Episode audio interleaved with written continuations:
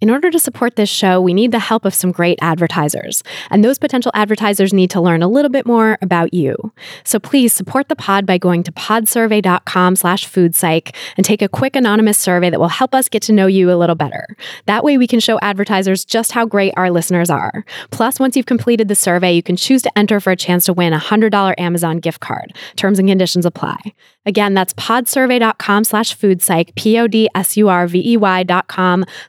slash foodpsych, P-O-D-S-U-R-V-E-Y dot com slash F-O-O-D-P-S-Y-C-H. Thanks so much for your help. Welcome to Food Psych, a podcast about intuitive eating, health at every size, body liberation, and taking down diet culture. I'm your host, Christy Harrison, and I'm an anti diet registered dietitian and certified intuitive eating counselor, offering online courses and programs to help people all over the world make peace with food. Join me here every week as I talk with interesting people from all walks of life about their relationships with food and their bodies. Anti-diet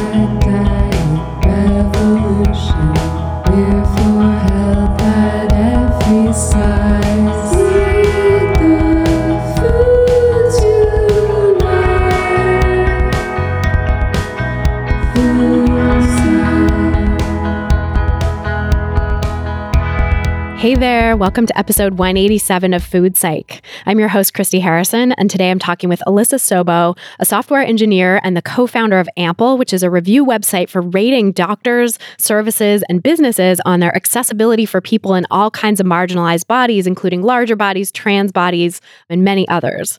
So, Alyssa and I talked about how being fat shamed at the doctor's office inspired her to create the Ample app, why accessibility matters, her journey through disordered eating and recovery, how business reviews can actually function as a form of education and advocacy, and so much more. I can't wait to share a conversation with you in just a moment. It was a really good one. But first, I'll answer this week's listener question, which is from a listener who gives their name as Older, who writes Hi, Christy. I'm in my early 50s and have been on the intuitive eating learning journey for around three years.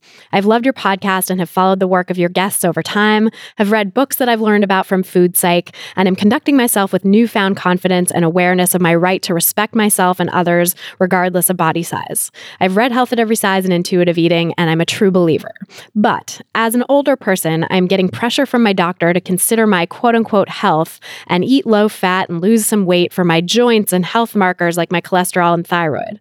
I'm not asking for individual medical advice as I know you don't give it, but is there any point in the Health at Every Size methodology where the older person with a body that physically is carrying excess mass has to think about losing weight?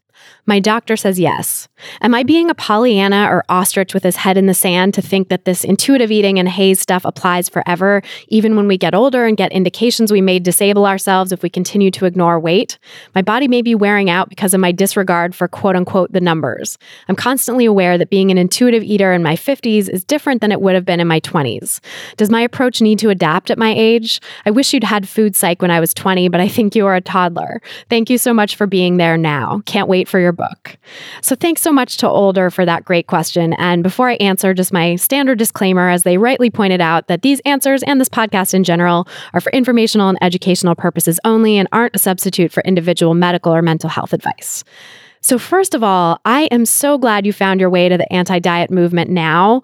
And I only wish that I could have been podcasting when I was a toddler or that podcasts even existed when I was a toddler because then you could have found me then and I could have helped people sooner.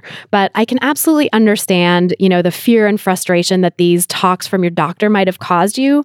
And I can tell that it's making you worry that the HAES philosophy and intuitive eating aren't the responsible thing to do at your age. But rest assured, there is no age limit on HAES and intuitive eating, and you absolutely do not need to lose weight for any medical reason. So, for one thing, that's because we don't have any safe or effective way of getting human bodies to lose weight permanently. It's just not what they were designed to do. It's not what our bodies want, and they fight it at every turn. So, that's why diets don't work in the long term.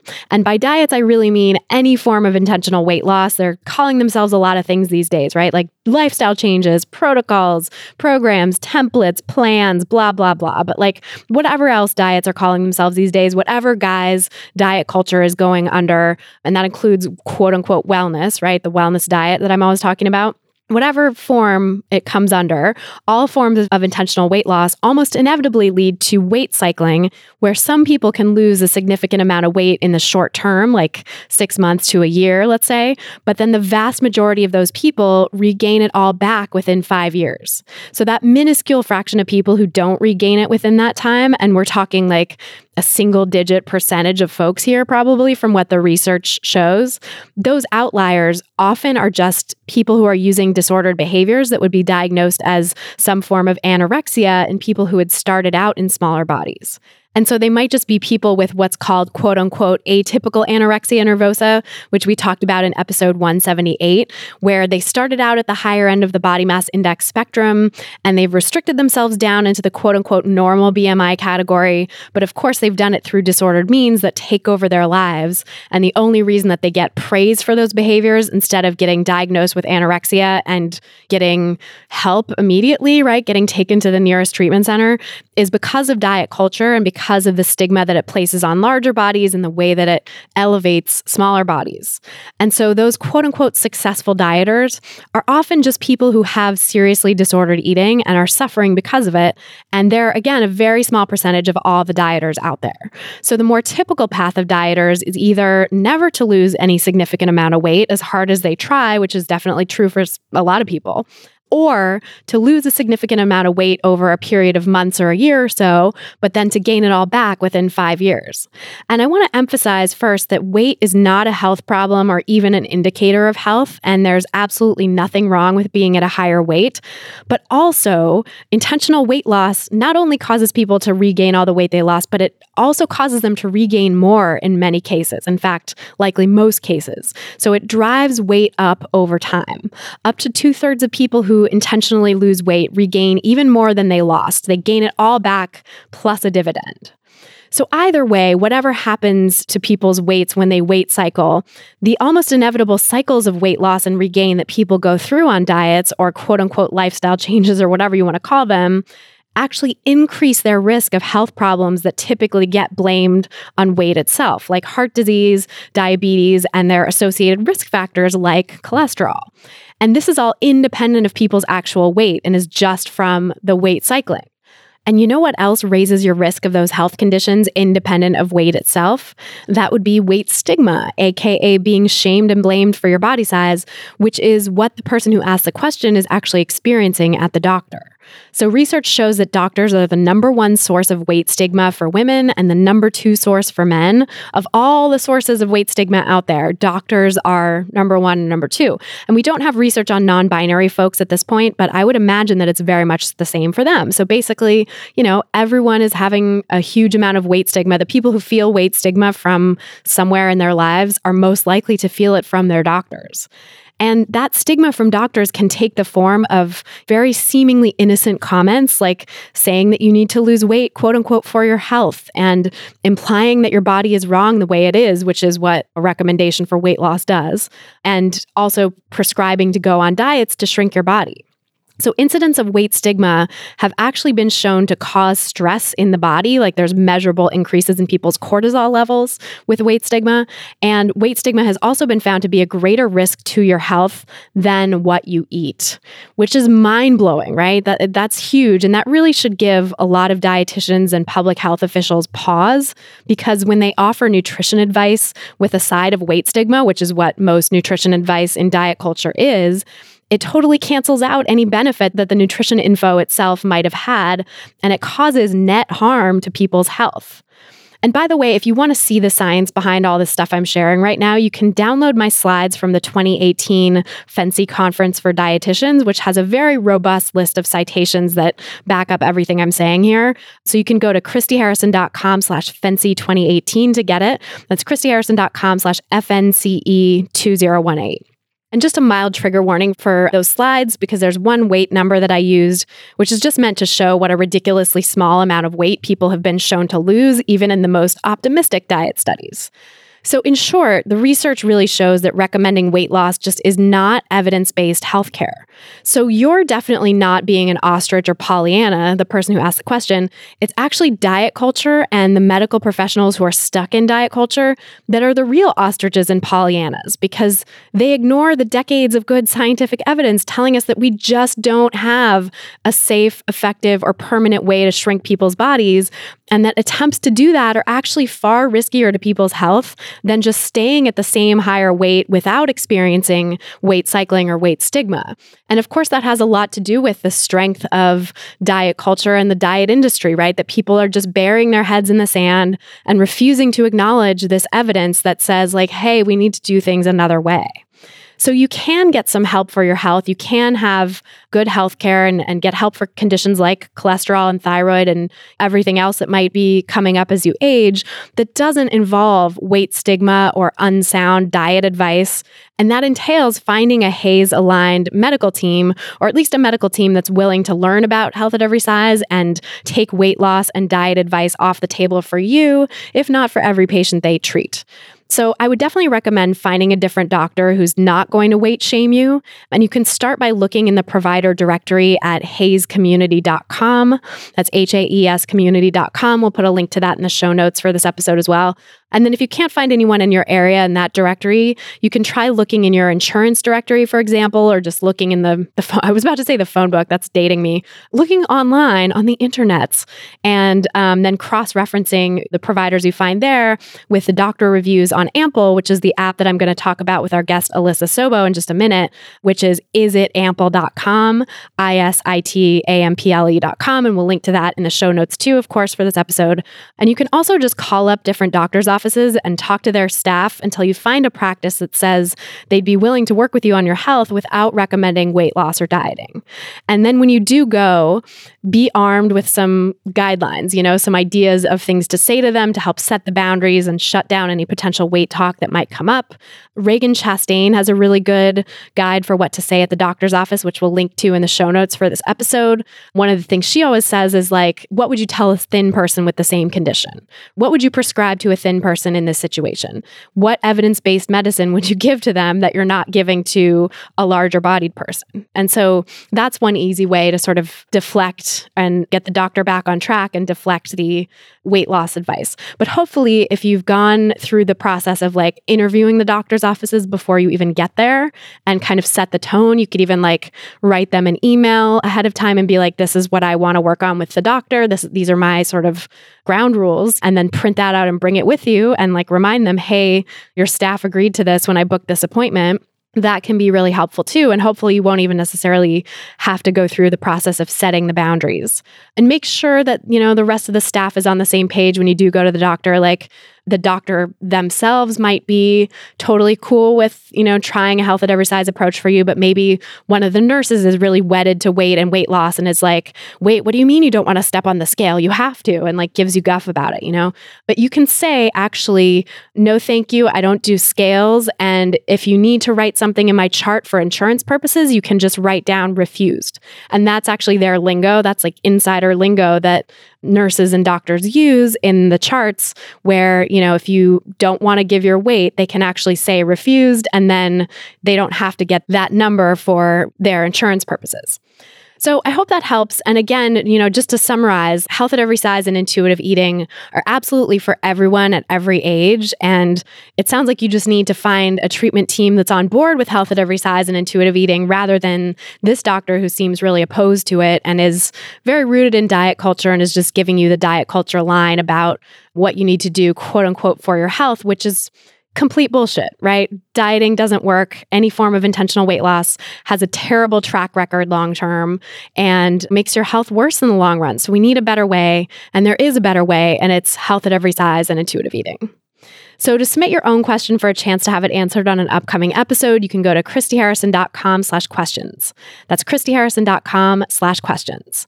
And then if you want to ask me any question you want and have me and my team answer it much more quickly, you can come join my online course, Intuitive Eating Fundamentals.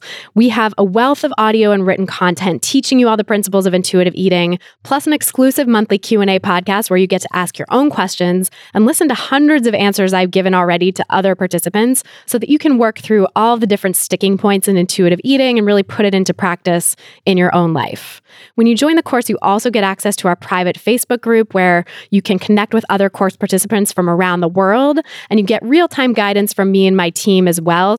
So you get a lot of great support both individually and from the community in this course. A participant named Elizabeth wrote to me and said, I've recently been socializing in ways that I didn't when I was in the midst of my chronic dieting and eating disorder. Thanks for your help in getting me to this point through the course. And another participant named Pearl said, Thank you so much for this course. It has saved my life. And thank you for your continued guidance. If you're ready to break free from diet culture and reclaim the life it stole from you, you can learn more and sign up for the course at christyharrison.com slash course. That's christyharrison.com slash course. And now is a really good time to sign up, by the way, because I'm getting ready to do a big update of the course in the spring. And so you're going to be getting the course right now at the lowest price it will be available for. And you're also going to be getting free access and instant access to the update as soon as it's ready. So it's kind of like getting two courses for the price of one. Plus, it's also like lifetime access. So again, christyharrison.com slash course is the place to go to sign up. This episode of Food Psych is brought to you by Nurx. Imagine if you could chat with doctors anytime from your phone, get prescribed online, and get birth control delivered straight to your door every month with automatic refills, and do it all without ever having to leave the house. Enter Nurx, the game changing company that's here to make getting birth control easier. Nurx means paying for fewer doctor visits, skipping pharmacy lines, and no more forgetting to pick up your refill every month. Plus, if you don't have insurance, it's the most affordable option out there, and if you do have insurance, it could be completely free. Just go to their website or their app and answer a few health questions for their certified doctors. They carry over 50 brands of birth control so you can choose your go to, or their medical team will help you find the best option for you. And it's all safe, secure, and HIPAA compliant. Go to nurx.com slash foodpsych for a $20 credit and get birth control at your doorstep in less than a week. That's nurx.com slash F-O-O-D-P-S-Y-C-H. And now without any further ado, let's go talk to Alissa Sobo. So tell me about your relationship with food growing up. So, the first time that I became aware of my body was in kindergarten. I remember the teacher kind of marched us all over to the nurse's office, and we all were weighed for some reason. And when we came back to the kindergarten classroom, she wanted to use this as like an exercise in numbers, I suppose. So she put up a bunch of weights of the kids on the board of the classroom. And she didn't put anybody's name, but she ranked them in order of biggest to smallest. And I knew that my weight was the biggest of the classroom. And so I think that was the first time I became aware that I was larger than other kids. And looking back on that now, it's it was, you know, within well within the range of normal kid weight variation. But I think I always think of that as the first seed that got implanted in my mind that something wasn't right, that I was bigger than other kids. I knew I shouldn't be bigger than other kids, but I was. And so that was kind of like the my first exposure to thinking about my body. And it just spiraled down from there from kindergarten. Wow. And so did you had you internalized sort of the idea that bigger bodies are less valuable from diet culture like already by that point, do you think? Or how did that message sort of get communicated? I can't remember the moment I had that message internalized, but I knew that when I saw that number, that wasn't right. And I also had a lot of thoughts about gender too. Like I remember thinking, I'm a girl, so I should definitely not be as heavy heavier than the boys. And so it's interesting that even even at you know five or six, I I knew both that I shouldn't be bigger than other people, and I also knew that I'm a girl and I shouldn't be bigger than boys. And it was already in there at age five, and I don't know don't know how it got in there. Oh, that is just wild, and it's it's so disturbing to think about that, you know, that kids that young are internalizing these messages. And then, of course, it goes on to shape your relationship with your body and food for years to come, right?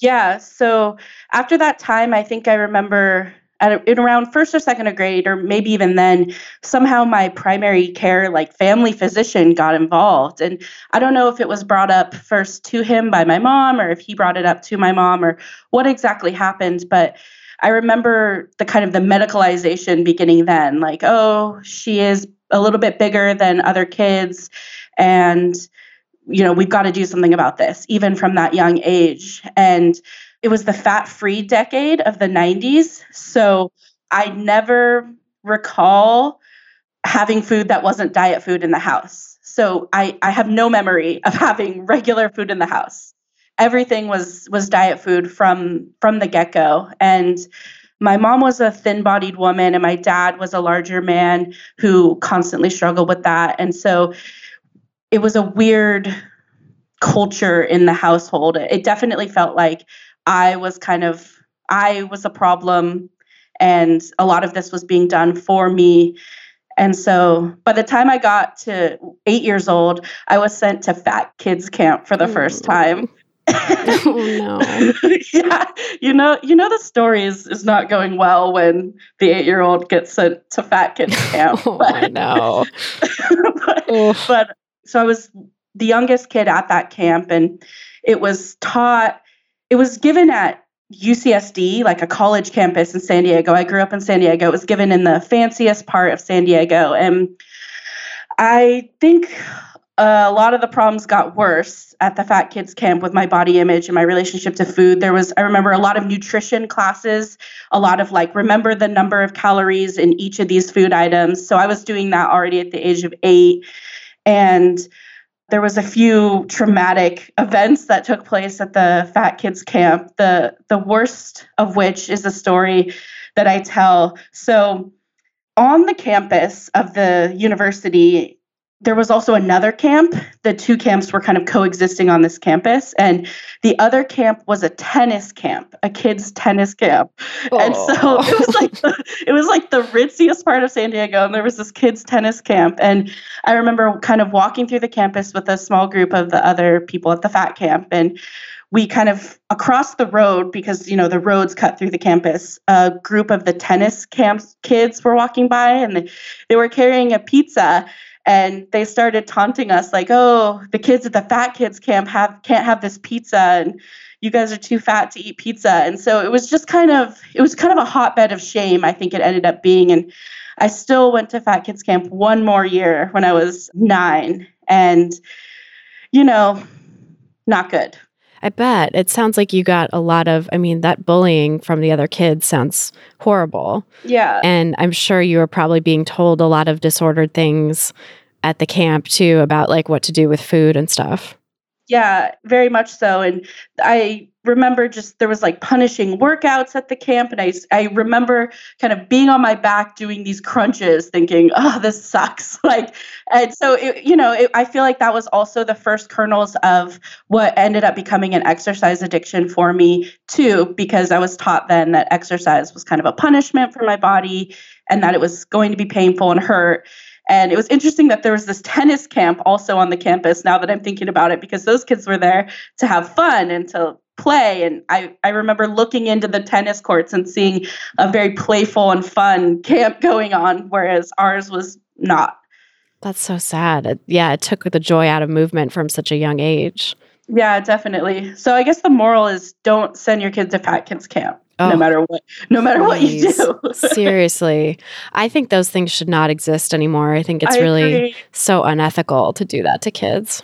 I know. I fantasized about writing the director a letter because, of course, I know the director's name, and I've I've looked her up and I've fantasized about sending her a letter to explain it. But I just I don't know. I never go through with it because I feel like this woman clearly doesn't get it, and to think of how many I I, I also fantasize about reuniting with the people who are at that camp somehow and like getting together and seeing where everyone's at and like maybe having like a joyous love camp in place of like the fat kids camp that we all had. Mm, that would be so nice. That's a that's actually I feel like that would be a really good like documentary or something, you know. Oh, that would be that's a good idea. Yeah. Someone out there who has the time and the the skills to do that.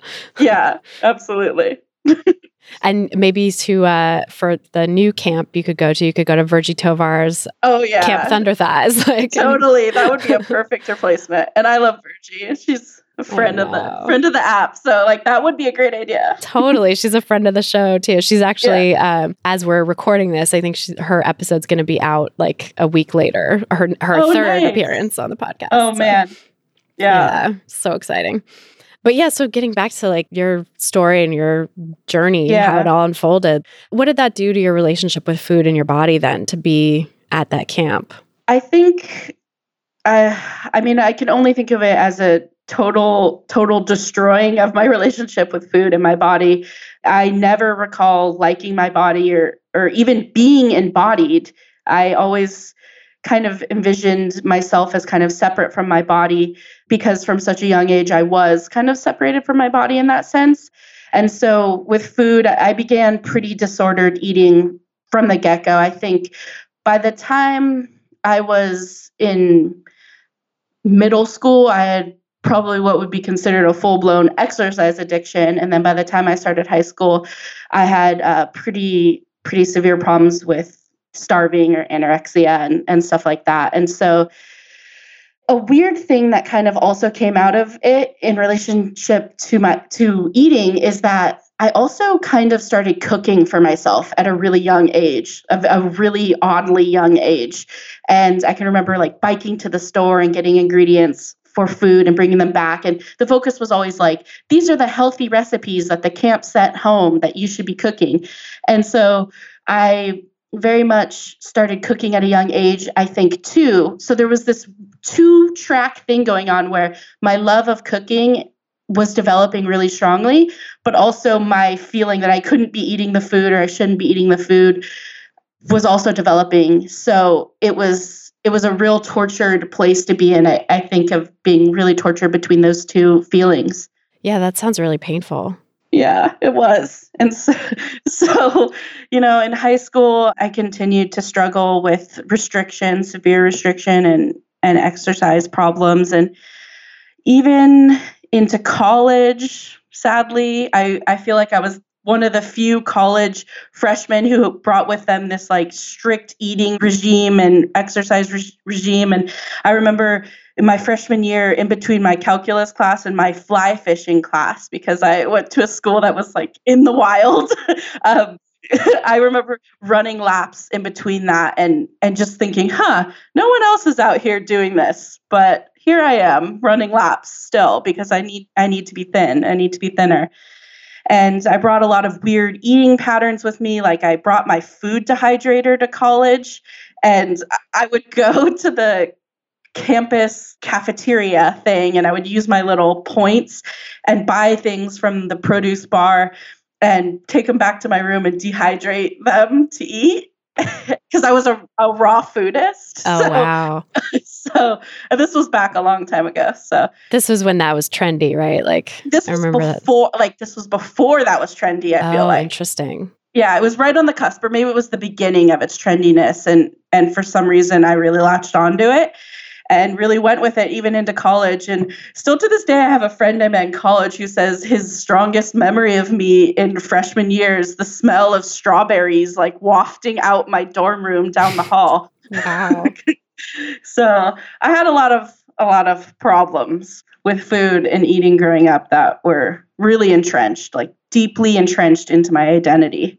And that's interesting that you got into the raw food thing because, as I'm always highlighting on this podcast, the wellness diet is this sort of new modern guise of diet culture that pretends to be all about wellness. And I think raw foodism like fits right into that. It's like, oh, it's health and wellness and has no science behind it. And there's no there's no good support for like not cooking your food. Actually, cooked food is much more delicious and more nourishing in a lot of ways, depending on the vitamin you're talking about. Right. It's more bioavailable if you cook it. Yeah. yeah so strange i i i don't know why i got into those things. I think i kind of just got into all of them. I was trying desperately to find something that would work and obviously the fact that i was still on a diet in college meant that all of my previous attempts had not been successful and of course i blame that on myself and and now i know that i was never going to be successful at that Yeah, totally. It always was destined to fail. Diets diets fail us all the time and yet we're so conditioned to beat ourselves up about it and blame ourselves when it doesn't work. yeah, it's amazing that I didn't realize it before and that I kept blaming myself despite knowing that I was the best dieter that I knew, you know, I still continued to blame any failures at it on myself. And I think for me, I think of the pinnacle of everything as my wedding because you know maybe as as you know like the wedding industrial complex and the pressure on women to be these beautiful thin prizes for their men that they're marrying is so strong. I remember not i didn't want a wedding but my husband really did. He wanted all our friends to come and i wanted to elope because i think i knew what would happen is i knew that i would become obsessed with the wedding date and obsessed with, with becoming as small as possible. And but i think you know i eventually gave in because I, I wanted him to have the wedding that he wanted. And and i began what was probably my most extreme and rigid dieting to date at that point. And i got really into the high intensity exercise which is an exercise addict's dream come true type of exercise i feel like and not eat very much. And I remember eventually after the wedding, I, I recall having this first thought like, geez, I've spent my whole life trying to be thin. And it's all I ever do at times. Like it's a full time job, all of this dieting and obsession.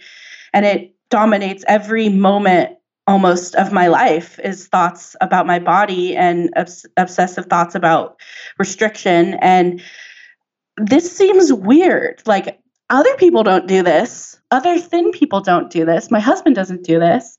He's thin thin bodied and why why am I doing this kind of and I was looking online and I think I was actually looking on Amazon for yet another diet related book and somehow I, I stumbled upon Health at Every Size by Linda Bacon. Yeah, that's some good algorithms like brought that to Yeah. you. I know it, the gods smiled upon me in that Mhm. moment, or the goddesses, because because yeah, her book showed up, or their book showed up, I should say, and I remember reading the cover like on the Amazon preview, and it and I think on the cover it very much says, you know, like diets fail us, and you can be healthy at whatever size. You don't have to have a diet, and on the front of that book, there's like a scale in the trash can, hmm and I was just like, "Whoa, I don't know." Uh, you know, like it, I was like intrigued, but I was also very terrified at the thought because I very much when you have kind of an addiction to something like an addiction to exercise or or you have an eating disorder it's like I, I- I don't know for sure how other people might feel but I certainly felt like it's you know it's your form of control it's what you hold on to and this book was just sitting there looking at me on the screen saying that everything i knew might have been wrong and so i i ordered the book like hate ordered or something. Yeah. It's like like what is this book? I gotta see for myself. Yeah. yeah it was like it was like i knew something just rang true to me even from the cover of the book like it rang true to my experience and so i i, I hate ordered the book and i took it with me on my honeymoon Oh wow.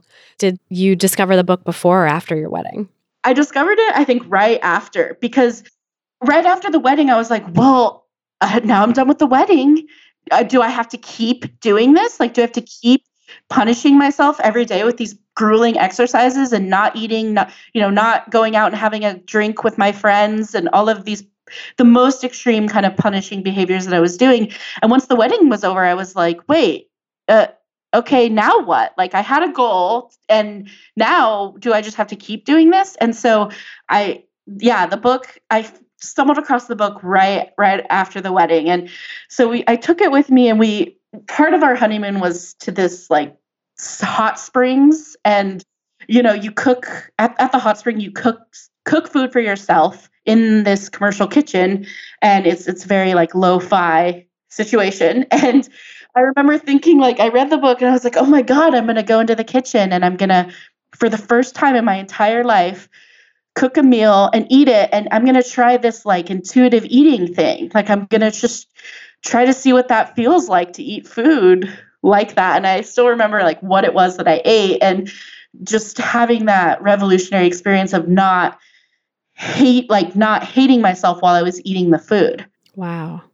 That's huge. That's so powerful because it sounds like you didn't really have much of a memory of that, if at all, from childhood, like of None. having your intuitive relationship with food that you were born with. So, Yeah, absolutely. It was my intuitive relationship was completely destroyed from birth or from shortly after birth. I don't know. And so um, I remember like reading passages of this book. I just I couldn't believe this book, and I was just reading passages out to my husband on the honeymoon. He was like, "Yeah, that that really does sound like your experience, or or something." And we were both just having like this revelatory experience with that book. And after that, I definitely still had some backslides into eating disordered behavior, but I think that that was getting me on the right path ultimately. That's awesome. It sounds like you were really ready to be done with it too. Like you started to question for yourself, like, where does this fit into my life and why am I still having to do this? Because, yeah, diets promise you just do this diet for like however many days or months or whatever. And then like you're cured. And there's like a Yeah. quote unquote maintenance phase or whatever, but it's supposed to be, I feel like most of them make it out to be like long term, you won't have to be this restrictive. You only have to be like super restrictive in the beginning. But then actually, you're still you're still restricting. You're still sort of thinking in the mindset of the diet long term. And if you don't, you know, the the sort of promise that they hold out to you evaporates because again, I mean, and most people's bodies fight it anyway, even if they are still doing the the dieting Yes. behaviors, you know, like your body just has other plans. And so, you know, that Yeah. promise of of like, you know, just lose the weight and then you'll maintain it forever is just bullshit. It is. I mean, eh, the the moment I stopped doing the most extreme version of the dieting was the moment that the weight, you know, immediately came back. And it's amazing to think of how short of a period the weight would always come back. And it's boggling to think that anyone could suggest you could just stop dieting because that certainly was never true for myself. Anytime I wasn't doing the most extreme behavior of the dieting, the weight would come back and fairly quickly. Right.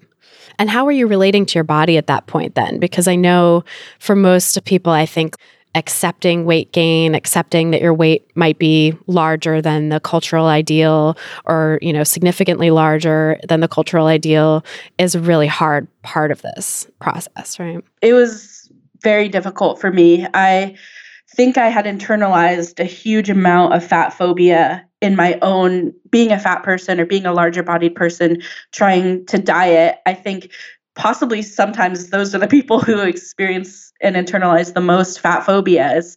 I didn't have a fat friend. I didn't I didn't have a fat friend. Like I didn't even know a person in a larger body and um, I think that I just I really struggled with it going forward and a lot of the community I was in was very um, a health focused kind of granola community. And so I really struggled for a long time. And I credit having having a partner who like a, a big part of it was also that I got pregnant.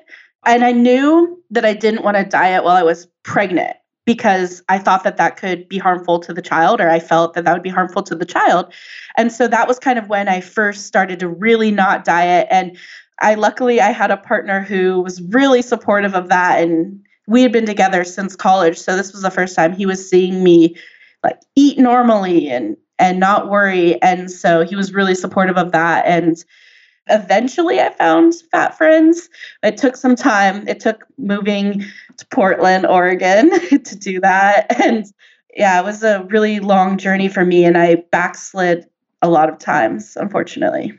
Yeah, because I think when you're in that sort of milieu and that like community that is so healthist, and I definitely know like California in general and, and pockets of it, like San Diego, are, are definitely, you know, it's like the beach and like surfer ideal or whatever.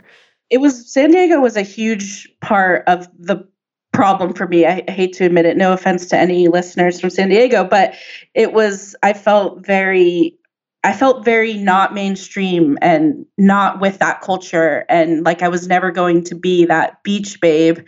And so eventually I did move away from San Diego and and that did help me a lot, but yeah. I feel like a yeah, environment does actually have a huge effect. Like obviously to s- a certain extent wherever you go there you are and like your internalized beliefs are still something to work on, but yeah, when you're in an environment like that that just pushes on it and was the environment also that you sort of immer- like that those internalized beliefs emerged in the first place. I can imagine how hard it would be to break away and like when you don't have anyone else in your community who's like fat positive. Absolutely, absolutely. And so a big part of the one of the one of the reasons I wanted to move to Portland was that I heard tell that Portland had a had a great fat community Mhm. and I had read that and I was like, well, we'd already wanted to move to Portland, but I was like, let's definitely go there. I feel like I can make some fat friends there and and I it was it did. I did.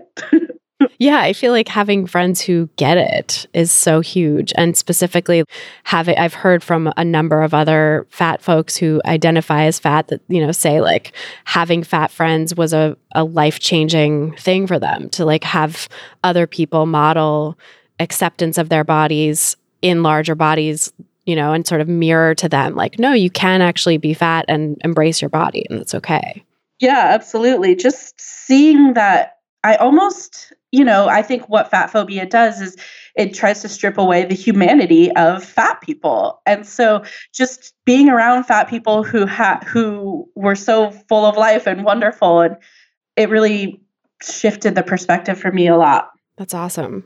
Yeah, I think one of the things that I really like about this podcast too is that, like, you know, talking to people. I mean, I didn't know this at the outset that it was going to go in this direction, but I feel like the format of just like talking to people about their relationship with food and their experience gives a glimpse into someone's humanity. Yeah. And you're hearing the humanity of all these diverse people. That's not something that we really get for a lot of people in like diverse identities, but especially for fat people in diet culture. Like that doesn't really happen. You know, you get this sort of one narrative or a few little different twists on the narrative of how a fat person's supposed to be from TV and movies and pop culture that just, you know, erases completely all the depths and nuance of people's humanity. That's true. I do recall TV and just the characterization of fat people as the butt of all jokes was absolutely instrumental in me thinking I I can't be that person and I'm not going to be that person. I'm going to change it. This is I'm just a thin person who happens to be momentarily trapped in this thicker body like confused, you know.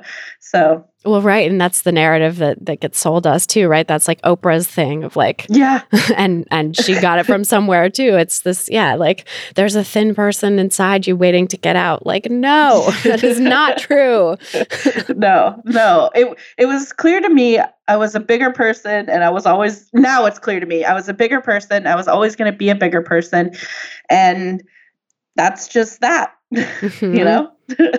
Yeah, when did you start to really feel that way? When did that that idea start to sink in for you? Not until the whole acceptance part came in. It really took me a long time to also a part of it I think is I'm a very type A personality. I I really feel that I need to really ma- you know master and and be the best at the things I do and that's another thing another obnoxious piece of American culture that has sunk into me but I really thought that this was like the last thing that I couldn't do. I, I could be the best at chemistry and I could become a software engineer and I could do all these things. And like, I just had to crush this last piece. And I think it was finally just for me all of the acceptance came in bits and pieces like it was starting to follow more more instagram people who were fat and proud and then it was reading books. Like i remember reading virgie tovar's book and uh, hot and heavy.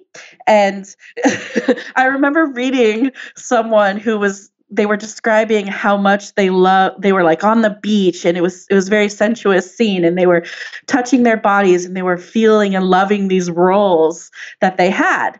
And i was just thinking like what like i just I, I i was i was really incredulous for a long time like i i knew it was true but i, I remained incredulous that it was possible to be happy in your skin and i you know i have to admit that for me it's just a long it's just a long and tortured journey i don't think i don't think that anybody who spent their entire life being totally surrounded by diet culture, embraced diet culture, felt that diet culture was part of their very identity. It's not something that's going to go completely to zero in just two or three years. You know, it's going to be a long journey. Yeah, that's so important to share too. I appreciate you sharing that because I think a lot of people when they come to this this movement however they discover it you know people who who discover the podcast or find me on social media or whatever and are like i'm into it i love this i'm embracing it but like how long is it going to take you know and yeah. I mean, it's so different for everyone that it's really impossible to say. And also, even trying to say, like, well, this is how long it'll take in general, probably excludes the people for, for whom that's a different experience. But I think it's just, yeah, really valuable for you to say, like, because you were in it for so long, for your pretty much entire like life that you're conscious of that's going to take a long time to fully untangle. And of course, we're still in it. You're still having to live in diet culture, even though you have now this community that does buffer you, but still there's instances where you're going to have to face it. And so, what do you do with that? Like, learning to navigate that is such a process, too. Right. And I think it's at first I thought that acceptance of my body was going to look like, you know, say it looks like someone well known on Instagram. It's going to be naked photos and all of these things. But in the end, it, it doesn't. It looks like my own thing. It looks like my own form of acceptance and, and the different ways that I think about it, which, you know, might be influenced by kind of Buddhist teachings or it, it just becomes influenced by my own perception. And so I think it's important not to think like, oh, oh, body acceptance looks like this. And then forevermore you're gonna be saying and doing these types of things. It's it's an individualized journey and it's just gonna look the way that it's gonna look, you know? Yeah, that's so important too, because it, it, it's about like who you are as a person. And so, whoever you are, like, you know, for anyone listening, it's like it's going to be about the emergence of who you really are as a person defining what your body acceptance looks like. And I've definitely had people, I've heard people say, like, am I not doing body acceptance right because I don't want to post naked photos? Like, do I still have Yeah. some like internalized fat phobia or shame that I'm working through? And I feel like, I mean, maybe we all have some like internalized stuff about sexuality and nude bodies and stuff from living in this culture that we live in from Western culture, but also like you might just not be a person who's comfortable with that. You might be a more private person, you know, and that's okay too. Absolutely. It's it's funny because so I met you at the ASDAH conference and I also met Shoog McDaniel. Do you know Mm. Shuglet? Totally. And- yeah. uh, Shuglet is awesome, and they're totally, you know, a beloved part of I think fat fat acceptance. And um, but we ended up becoming super good friends after that conference, and they stayed with me in Portland for a couple of weeks, and we became really good friends. And then and then we wanted to take. They were always like, "When are you going to get in front of the camera, Alissa? When are you going to?" And I, I kept on being like, "No, that's you know, that's that's really not my thing because you know I don't I am the person you described. I don't have a really strong propensity to to do that. I love that other people do it and I'm so thankful that other people do that and I think it's a great form of activism, but it just wasn't really me. And then finally we we wanted to take a vacation together, so we planned this trip to Joshua Tree to meet up over Thanksgiving weekend and finally they were like, okay, like you're the only fat person around. I'm in nature. I have to take photos of fat people. Like that's my art. You gotta. I mean, they weren't gonna really like force me obviously to do it, but they're just like, this is this is it. Like we we gotta do this. And so finally I was like, okay. And and once I did do it, it was a pretty amazing experience for me. And it it really showed me things about my body that it, it reframed the way that I looked at my body. So it, it is a powerful experience to do that. But yeah, it's not necessary if if someone feels that it's not for them. Right. And yeah, it could take time to, to get there or maybe not at all for some people. Yeah. like that's yeah, however it works is cool, you know. Yeah, absolutely. So I'm so curious too, like when you talked about your pregnancy and how that was kind of like a gateway into starting to eat more intuitively on like a consistent basis. and the experience of that starting to heal your relationship with food in that way. But then I know you said too that you had been fat shamed at the doctor while you were pregnant, and that was part of what inspired you to go in this activist direction with Ample. So I'm curious how those two things coexisted and how that informed your journey.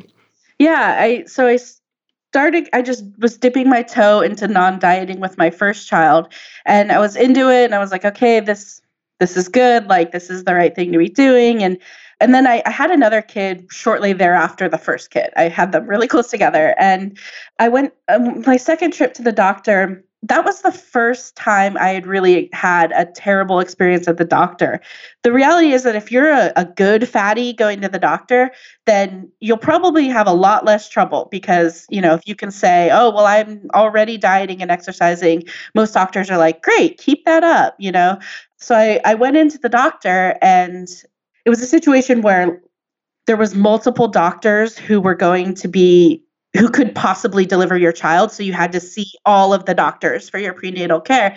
And it was the first time seeing this one particular woman. And she walked in and said hello. And she kind of looked down at the chart and just looked back up at me and said, You know, you've gained X amount of weight since since you got pregnant. And it just immediately like caught me off guard. Uh, seriously and i was just i think i just kind of started stammering and said oh well yeah uh, okay you know and she was like well i would stop that if i were you right away. And i was like uh, okay like what? I, like as though you can i mean you're pregnant. Yeah, like your body needs that. Yeah and i think that my body you know after having been starving for so many years i think my body with pregnancy was like yeah this is great. Yeah. like i'm i am gonna make you bigger because you've been starving in the past. So um, she kind of started walking me through all these questions like, well, you probably eat the scraps off your one year old's plate. What? Like in that accusatory tone. And I was oh. like, uh, it was it was bad. I was I was like, well, I mean, no. And the truth of the matter is, I hate food waste. So like, yeah, I sometimes do that. As all parents, I think do oh, yeah. do that like that's a parent thing. Every parent does that. But you know, I was like, no, no, I don't do that. And um, she was like, oh, you probably never exercise because you have a one year old who you're watching too. And you know, and I shouldn't have to be answering these questions. I should have, you know, I wished I would have just gotten up and walked out said screw you but you know i found myself saying oh well i, I go to a prenatal workout class and you know like tr- desperately trying to prove my humanity to this person um, who was not treating me like a human. And after that experience i went home and it was really it was really jarring and it, it really rattled me. But i think at that point it was just something that i knew that i wasn't going to diet because for me the the moment that i had kids i realized okay you got to get serious about this because children see everything and you can't just say to your kid oh love your body. You you kind of got to model that for them. And i knew i was again mad. Like i knew that i i knew that was true. I knew i was really going to have to love my body. And i was like well i've got about three years till they probably start realizing okay i really gotta, i gotta really get serious about this.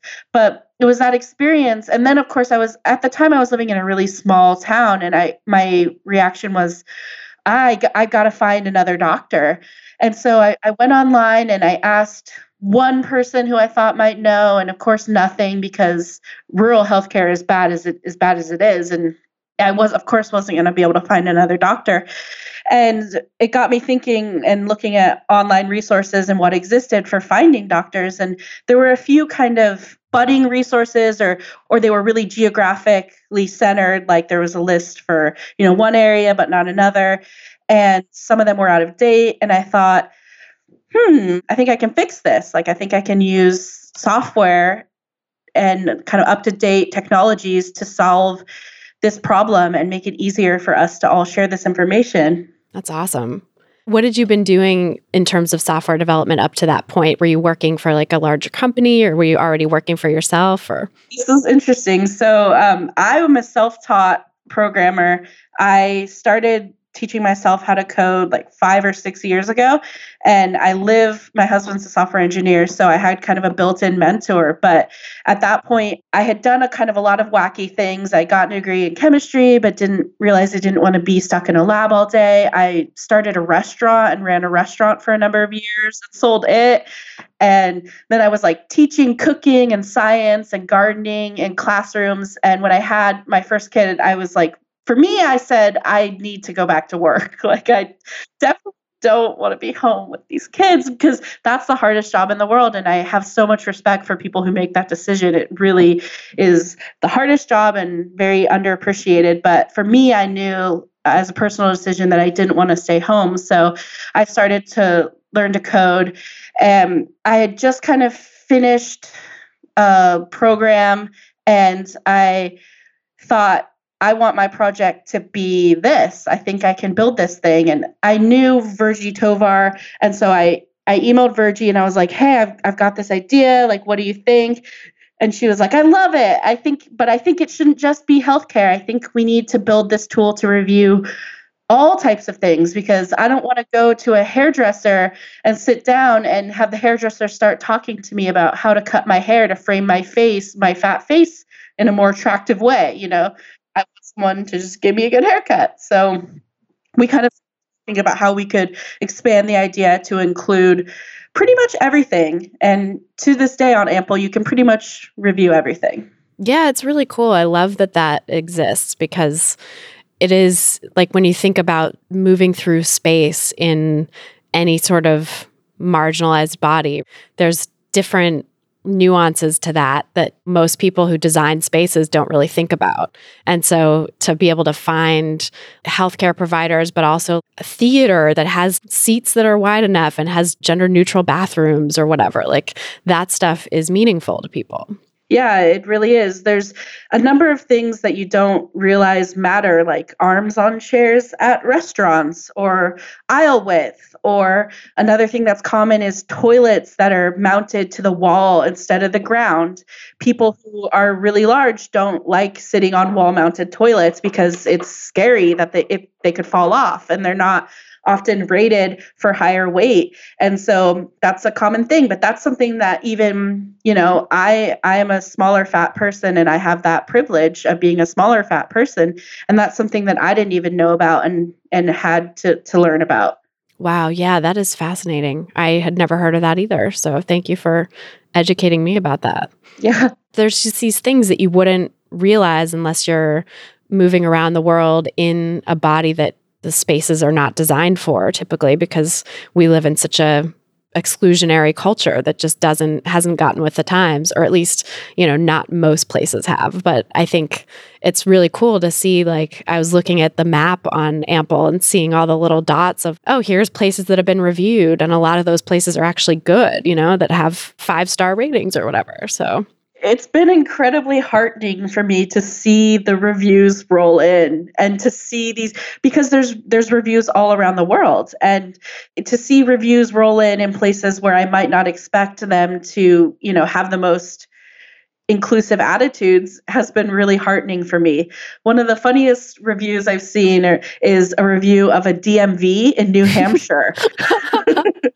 and you know, it totally makes sense. They were talking about the seats because the DMV is a place you have to sit for a very long time. right you have to wait for hours usually Yeah, totally. So it, it makes total sense that someone would want to be saying, like, hey, I'm in New Hampshire. This DMV is one that has chairs without, you know, without arms on it. And so, yeah. that is really cool like how how have you grown it and how has you know it sounds like it's starting to now get beyond just like the community of people you know where it's a lot of people just random people around the world are finding it and getting on it which is so exciting Yeah, it's really exciting. You know, the first, so I kind of started it and then I picked up this volunteer team around me. So one of my best friends who identifies as trans came on and they said to me, like, I have some of the same anxieties about going to doctors.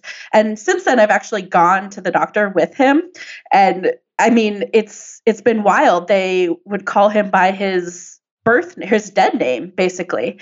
And you know because he hadn't legally changed it and he would just say oh it's too much effort to try to like educate this person in the doctor's office that i don't actually use this name. And so i just answer to it. And so you know we were realizing that trans people actually face some of the same problems that fat people did. And we know that from you know intersectional politics that when people have identities that overlap they experience different things. So we know that, you know, a black fat woman is not going to have the same experience as a white fat woman.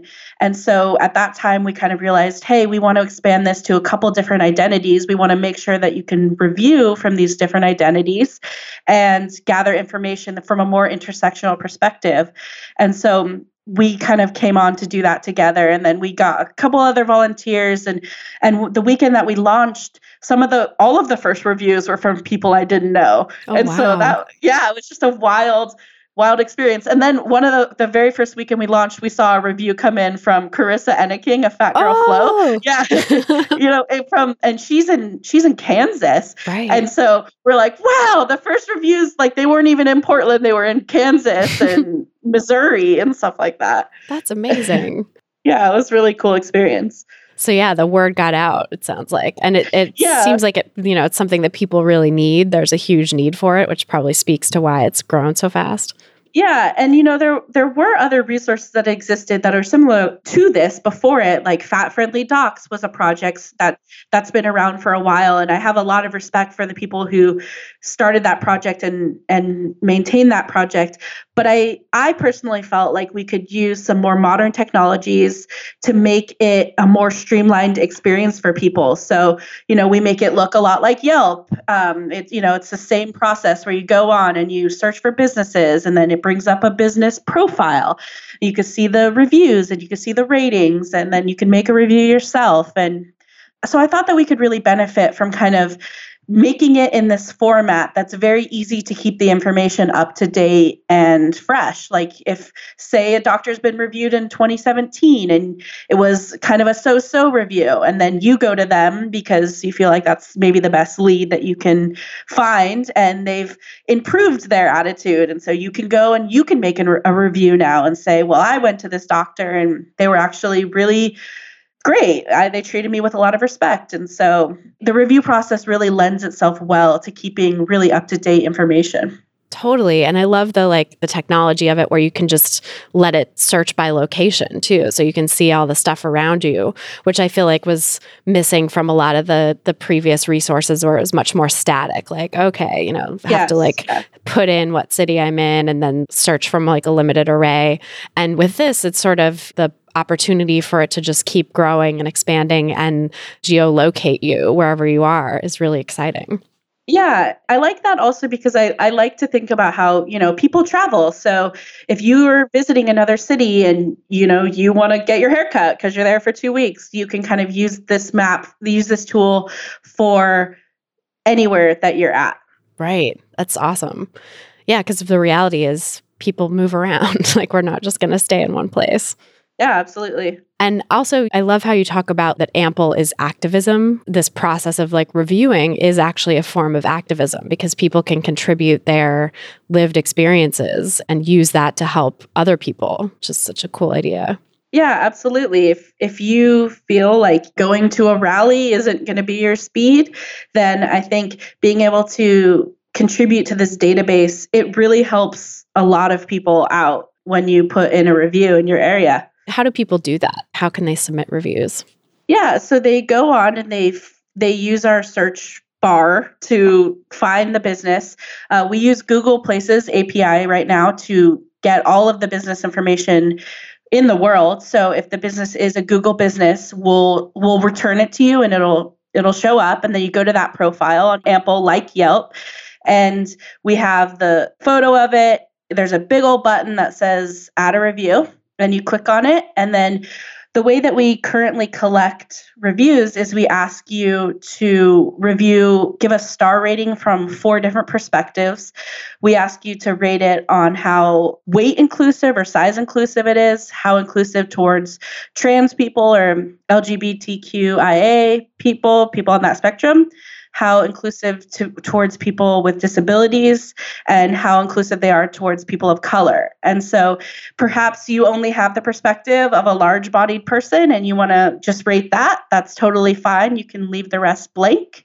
And um, then you can also have the opportunity to write a narrative review. So that would be like, I went into this doctor and he weighed me, and even though I didn't want to be. So that's kind of the place that you can say positive or negative your story. So we collect that star rating and that narrative on the businesses.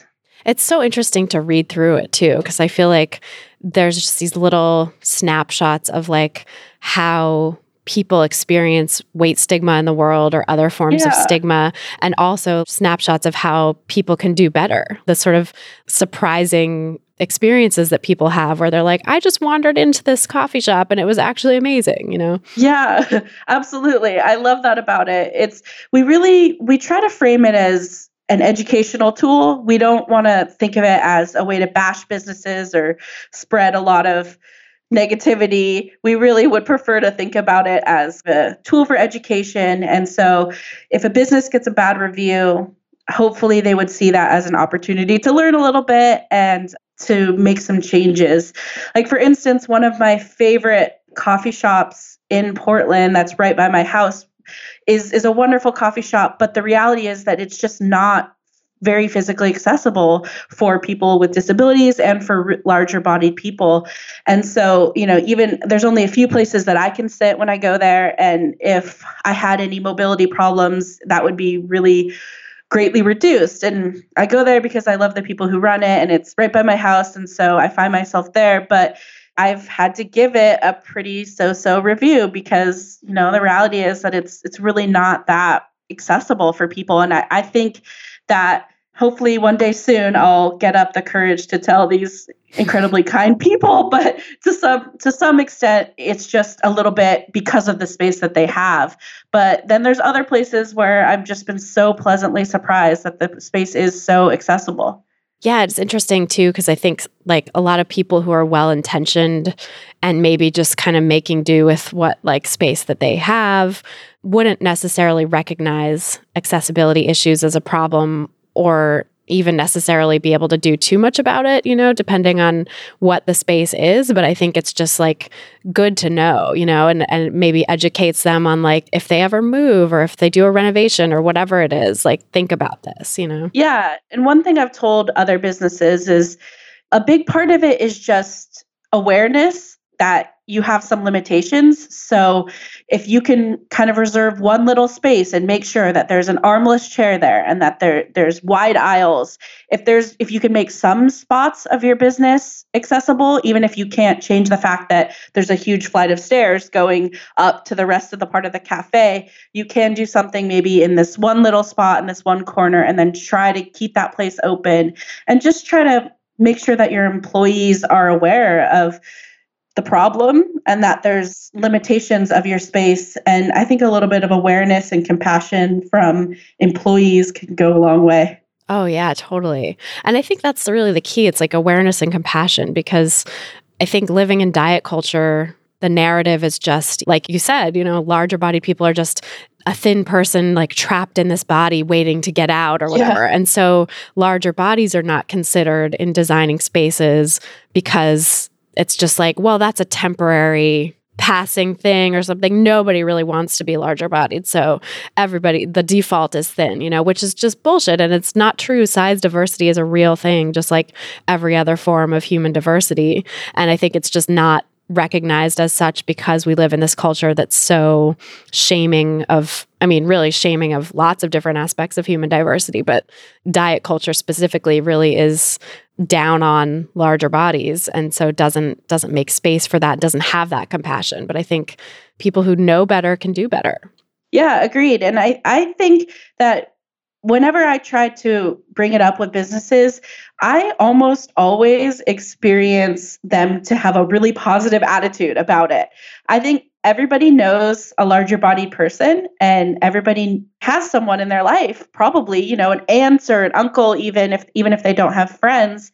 And i think that when it's brought up most businesses can see that it's a problem and and most businesses have a positive reaction and want to make a positive change. Every now and then i do see pushback about you know i just can't do this because of my space and like this and that. And i try to be empathetic because i've been a small business owner. I've actually owned a restaurant and it's it can be really hard to make changes when you're cash strapped. But I think there are a few small changes that you can make if you're cash strapped, just to have, you know, a couple chairs without arms. And even if for some reason you can't have that out in the space, you can have it in the back and you can make sure that the wait staff knows that it's okay to ask somebody, hey, if this chair isn't comfortable for you, we can get a different chair for you. We have something in the back. Stuff like that when I've been met with a little bit of resistance about what chairs have to be where. Yeah, that's interesting too to just think about like small changes and availability of some options and not not that it has to be like every single chair in the restaurant is now armless and of a certain size and capacity, but at least a few options. Yeah, yeah. I mean, I personally feel like it's incremental change is is sometimes okay I think that we can start to make small changes. And then, you know, like you said, when a person gets a new space, then they're probably going to think twice about some of the decisions that they make in that space next time around. Yeah. And I think as much as we want radical change, and I really wish that everything could just be different overnight, I feel like the realities of life and of like logistics of things, you know, the way that businesses are set up, the way that buildings are set up and spaces are set up now, it just can't happen overnight. So it will inevitably be a slow process, but I think the more people can just wake up to this. And it's so cool that you have this tool, which is educational on many levels. It's educational for the purposes of people who are using the spaces or services to educate themselves about what's going to be accommodating for them. But then also it's educational to business owners and just making people more aware that this is a thing that needs to be considered. Yeah, absolutely. That was really my dream. I I feel like sometimes review platforms can can be hard because they, you know, uh, maybe you've experienced that fear, you know, because you obviously own a bit, own and run your practice, and the the fear of the review platform as a bashing thing like i'm i'm going to be bashed online and then i'm i'm not going to be able to get clients. And i'm very hyper aware of that. Again having owned a restaurant where you live and die by reviews. So i really am hoping to set a tone with this that even if there's negative reviews that are left because there's absolutely a place for negative reviews that we can kind of keep it a little less bashy and a little bit more educational hmm. and constructive too. Yeah, exactly. Like, That's the word I'm looking for. constructive. Yeah. Yeah, totally. Yeah, because like that's. I mean, ultimately, the goal isn't to tear down small businesses; it's to help them do better, and I think that's what we all want, really. Yeah, I was hanging out with Ragen Chastain when she came to Portland, and she's a another friend of the app, and we were out to dinner, and she said like I was out with a group and we were at a restaurant and I asked the waiter, you know, do you have another chair for me? And and she's very comfortable with being outspoken about it. And she said, like, why would I have a angry reaction to that person? I need, you know, I'm I have a thankful reaction that that person was kind to me and they found me something else. And from here on out, they'll have a positive experience doing that for people and hopefully we'll be able to do that for other customers who might not be able to ask and stuff like that. Right. Yeah, that's true because it's it takes a lot to ask and even to sort of conceive of yourself as someone who needs and is deserving of accommodations for your body is like a big leap for people who are in that self-loathing space of like my body's wrong and it's my responsibility to fix it you know all that stuff that diet culture has fed us yeah and i mean you know that culture in general has fed like to trans people too for example. I think the idea of of being really self-affirming and and advocating for yourself takes a certain level of self-acceptance to start with. Yeah, and I think it it takes practice too because as you do it once, it becomes a lot more comfortable to say, nah, do you have something else? I, or even now I'm more comfortable switching out chairs and even when I'm out with a group of thin people and just and just saying like that chair doesn't work for me. I need this other chair. And it becomes more comfortable. And I think the reality is that people want to a lot of people do want to do good and they want you to be comfortable and they want you to be there with them and they're willing to make the changes if if you can ask in some way. Right.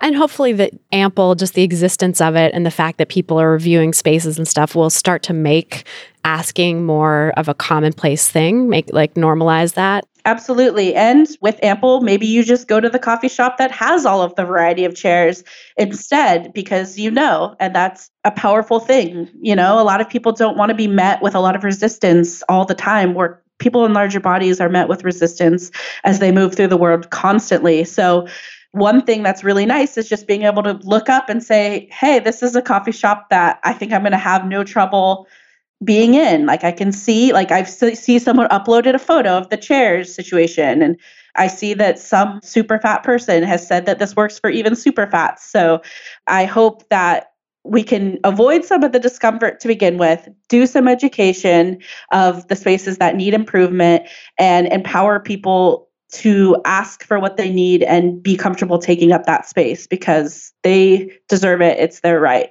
Oh, yes. I love it. That's so amazing.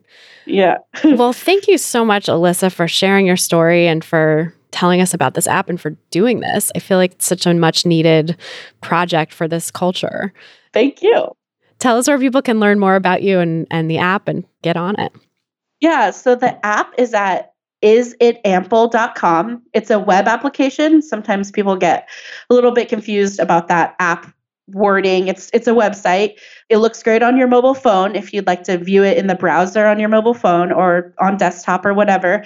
And so yeah, it's isitample.com that you can go and check it out. We've got a blog, we've got resources. We do things for business owners where you can claim your business and take our pledge of inclusivity, which will get you on that front page map and put a little badge up on your profile that's really cute and it allows you to upload a personal statement about your business philosophy. So people use that to say i'm a health at every size practitioner or my building has two stairs going up to it but i'm working on getting a ramp. But people use that space for all different kinds of things. So if you're a business owner and you're interested in claiming your business you can go on and do that on on ample i think it should be fairly straightforward we also have a blog about it and we have it in our frequently asked questions. And there's ways to volunteer. We're a total volunteer shop. Uh, it's an open source project, me, which means all the code is available online. We believe in transparency and you know, including other programmers who want to work on it. And so, if you want to volunteer or if you want to go on and just claim your business or make a review, that's awesome. All the, the reviews that we can get is really the best, the what we need. And I'm curious too about the amplified part of it. Can you tell us what that is?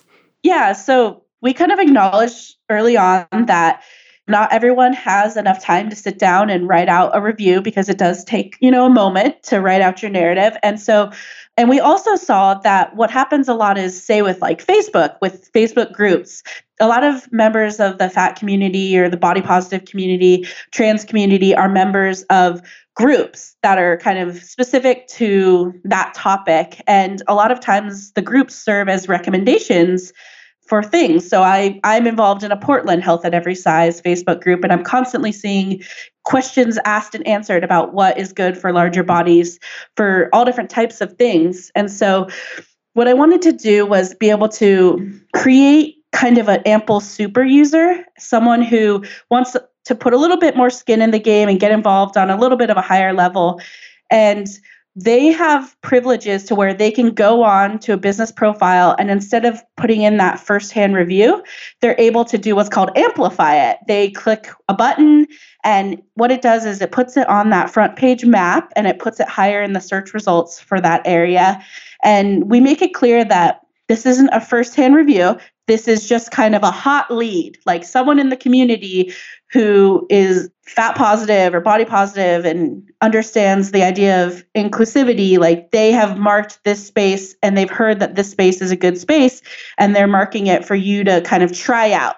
And then hopefully people will come back and make a firsthand review. But that's a way that we can get people more involved in their area. So if, if you feel like you see a lot of recommendations and you want to kind of be involved on the greater on that greater level building up your geographical location you can become an amplifier. It's very easy to do. You send us an email and we turn on the privileges for you and we send you information about what it means. And so there's a little a small short process for becoming an amplifier. And then when you do that you'll always see like a big blue button in addition to the write a review that says amplify. And then on the front page, you'll see that some businesses say this business hasn't been reviewed, it's been amplified, which means a trusted super user recommends it. That's so cool because I, I feel like I always am seeing or like in the groups that I manage, like the Facebook groups for my online courses and stuff, you know, people are always asking for recommendations and then people answer them. And I've always wanted to sort of create a master resource list for those things. And it just like gets buried so quickly, you know, especially in like Facebook groups, it just churns and then it's hard to search. The search bar isn't always effective. So it's nice to have that have that option of like people who see a lot of reviews and recommendations of businesses to be able to go in and just like put a pin in it and kind of like mark it down on the app. Yeah, that was exactly our hope. It's like sometimes all of those things they get kind of locked into these little littler groups. The whole goal of Ample is to kind of bring that information to the surface for everyone to see and for everyone to access. Oh, that's so great. I love it. I love what you're doing. So we'll put links to that in the show notes so that people can find you.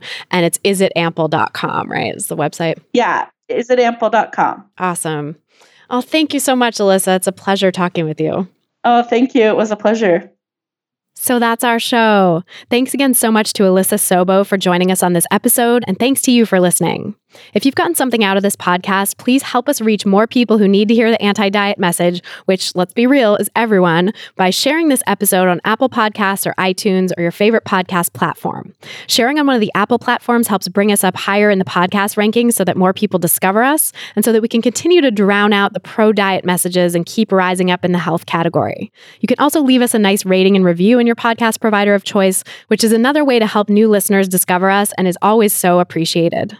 If you're looking for some practical tips to help you get started on the anti diet path, grab my free audio guide, Seven Simple Strategies for Finding Peace and Freedom with Food. Just go to ChristyHarrison.com slash strategies to get it. That's ChristyHarrison.com slash strategies. To get full show notes from this episode, including all the resources we discussed, plus a full transcript, go to ChristyHarrison.com slash 187. That's ChristyHarrison.com slash 187. And to get the transcript, just scroll down to the bottom of the page and enter your email address. This episode was brought to you by Nurx. Imagine ordering and chatting with doctors all online and getting birth control delivered right to your door every month. Enter Nurx, a company that's here to make getting birth control easier. Nurx means fewer doctor visits, skipping pharmacy lines, and automatic refills that you don't even have to think about. Plus, it's the most affordable option out there without insurance and could even be free with insurance. Go to nurx.com slash foodpsych for a $20 credit. That's N-U-R-X.com slash F-O-O-D-P-S-Y-C-H. A big thanks, as always, to our editor and engineer, Mike Lalonde, and to my Food Psych programs team, including our community and content associate, Vinci Chue, our administrative assistant, Julianne Watasik, and our transcript assistant, Kiera McClellan, for helping me out with all the moving parts that go into producing this show every week.